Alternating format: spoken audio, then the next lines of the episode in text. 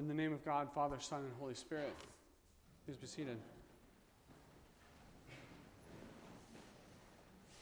I have found these last few weeks really troubling. I found it hard to watch or listen to news. I am really distressed by the war in Ukraine, and I'm probably not alone. I'm distressed also by things closer to home. I'm distressed by the cost of gasoline.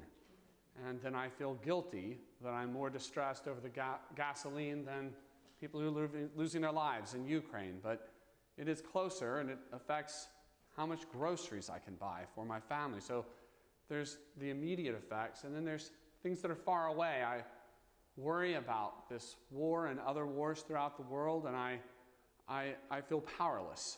Uh, what can I possibly do? How could I help anyone? We live in a world where towers fall on people. And we live in a world where people are slaughtered for wars, seemingly sacrificed for nothing. What is their blood mingled with? And so we come to Jesus just like these people and these disciples come to Jesus in our passage this morning. And I believe that there is good news for us to hear this morning.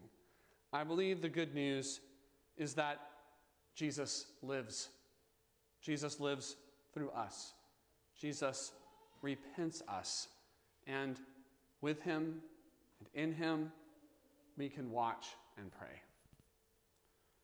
At that very time, there were some present who told Jesus about the Galileans, whose blood Pilate had mingled with their sacrifices. It seems like maybe Pilate had put down yet another popular uprising of people against the Roman rule he administered and governed in Palestine. And to press it home, he took the blood of those killed and added it to the blood of sacrifices. Now, how could there be a worse fate for a faithful Israelite than this? For a faithful Israelite who is waiting for redemption from the God who promised freedom and a land flowing with milk and honey to be cut down by Gentile oppressors and then have their own blood defiled. So these people came to Jesus and they wanted to know why did God allow this to happen and what does it mean? Is it the end times and what can we expect and how can we make sense of this? And we also bring those kinds of questions to Jesus this morning. And then Jesus does what he always does, which is to say, he does not answer the question. He asks them a question and he turns the tables around. What Jesus is always doing is asking a question instead of answering a question, saying, Your question is the wrong question. And the question that Jesus brings is always one about us and about our existence. To use a fancy term, it's always an existential question. He asked them, Do you think that because these Galileans suffered in this way, that they were worse sinners than all the other Galileans? No one said that, right? Like in the narrative, at least. Right? Maybe in the actuality of it, this was being whispered about. What I'm saying, though, is just that in the narrative, no, no, Jesus, we didn't say that. We just asked you, what do you think? And yet, there it is. Is this what you're thinking? No, I tell you. But unless you repent, you will all perish as they did. Wow. Where's gentle Jesus, meek and mild?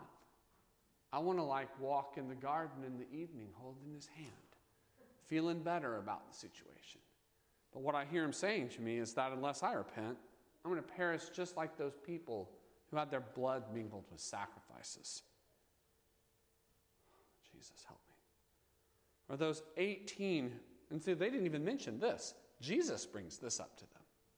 Or how about those 18 who were killed when the tower of Siloam fell on them? Y'all remember that? It's as if he's saying, news of their day that was a big deal? Do you think that they were worse offenders than all the others living in Jerusalem? No, I tell you. But unless you repent, you will all perish just as they did. Oh, my word.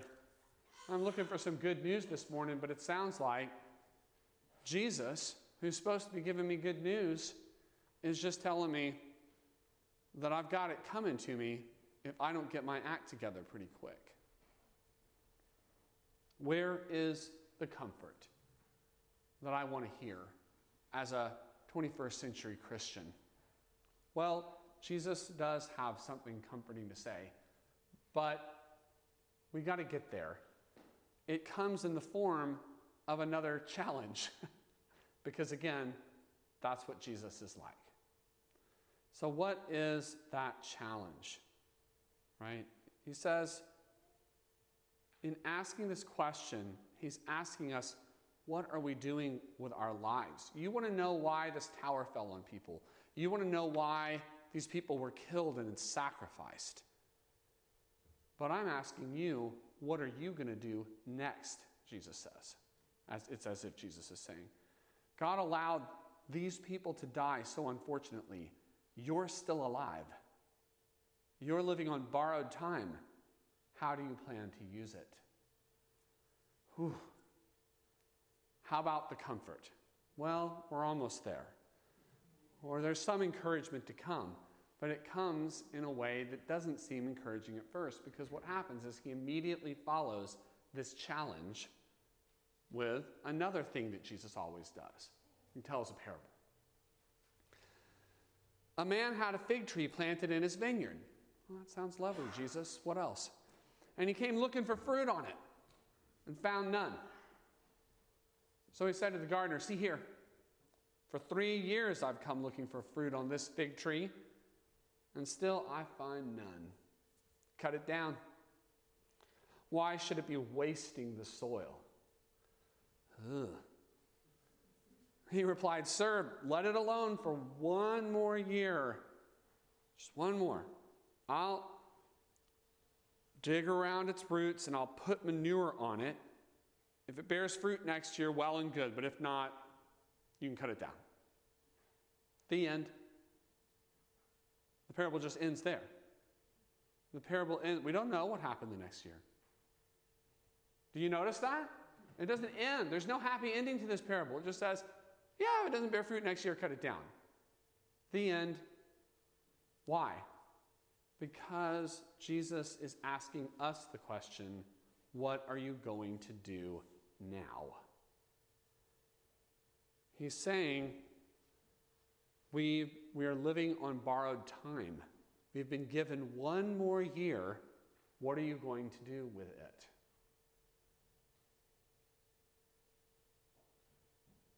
So, this is what Jesus also asked of us this morning. From a kind of heavenly point of view, we're all living on borrowed time. Now, what are we going to do with it? And there is some good news in this. Some of the good news is God is always giving us a chance to repent. If you're alive, there's good news. You can repent. It's not too late. Everybody here this morning has a chance to repent. That's good news. And are we? Are we repenting? Now, it is good news that, always, that God always gives us a chance to repent. It's good news. But it's not the only good news this morning, and I don't think it's the good news. So, to get the fullness of the good news that we have this morning, we have to remember not just what the story is, we have to remember who is telling us the story. The good news is that it is Jesus that is telling us the story. The good news is that Jesus can live through us. That it's Jesus who repents us. We don't repent ourselves. It's Jesus, this Jesus, who is challenging us to repent. And it's this Jesus who is delivering to us this parable. The same Jesus who walks with us this pilgrim way of Lent, who fasted and was tempted in the desert who was tempted in every way as we are, but did not sin. He will not let you be tested beyond your strength, St. Paul says. But with the testing, He will provide the way out so that you may be able to endure it. And He has provided the way out, and His name is Jesus. This is the Jesus who takes on our sin for us and takes it to the cross, who dies for us and gives his life for us. The Jesus who cha- that is the one who challenges us this morning. He is not asking anything of us that he is not going to do for us, that he has not already done for us. The good news is not that we must repent so that we can come to Jesus. Right? Hello, fellow Protestants. Are we Okay, just making sure. the good news is not that we must repent so that we can come to Jesus. The good news is that Jesus has come to us so that we can repent. God inspires and empowers our repentance. We do not repent to get to God. God comes to us to give us that repentance. Jesus came to Israel and comes to us and comes to us this morning.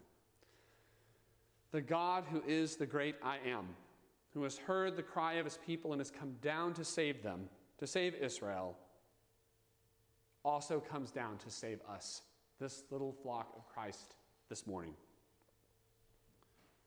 It is this God who repents us. Well, that's great, Nathan, but that's all very abstract. What can I do?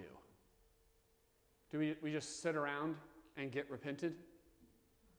It, right? It's difficult. Okay, this is good news that it's Jesus who works through me. Now, what does that look like? And is there anything I can do or should be doing? How does that work? Well, I'd like to point towards something that Jesus says a lot throughout the Gospels and reflect on that as the way that we can share in this work that Jesus has already done and is working through us.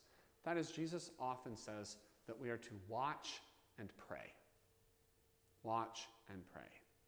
We watch what Jesus is doing, what Jesus has already done. We watch how Jesus is already present in the world. We watch how Jesus is present in our lives. Together with Jesus, in Him, we hold vigil over this world that is hurting, that is at war, that is in crisis. We watch with our Lord and we pray. We pray in Him to His Father. We pray through him and in his name. We watch and we pray in the faith of the God that we know. We know who God is. We know that God is love. We know that God is faithful. And we watch and we pray in the hope that grace waits for us in our future. We watch in powerlessness what is happening in Ukraine right now and in so many other countries at war. And we hold vigil with Christ and we pray in Christ in faith that we have that God is love and with the hope that there is grace in future for Ukraine and for us. We watch inflation go up and the cost of gasoline go up, and the cost of transporting goods go up with it, and the cost of what we need to buy at the grocery store for our family go up with it. We hold vigil, we pray with Jesus in the faith that God loves us, and in the hope that there's grace, that there's abundance in our future, that God is our future. And this morning, this little flock of Christ in Barton Hills gathered here this morning. We watch Christ come to us and bring the Father's love to us. And we bring all that we have seen in the world this past week and in our lives with us. And then we pray together.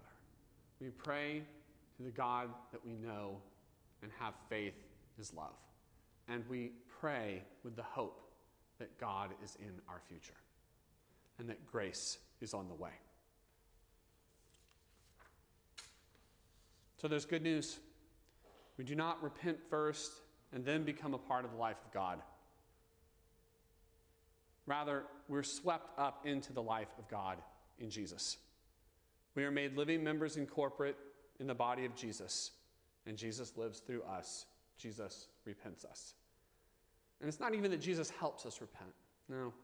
It's rather that Jesus manifests himself through us and makes repentance happen in ways that we couldn't even ask for or imagine, in ways that surprises us, and sometimes in ways despite ourselves. And so we watch and we pray. We watch and pray with our Lord and in our Lord. And then we walk in all such good works as God has prepared for us to walk in. We walk together this pilgrim road of Lent, and Jesus lives through us. Thanks be to God.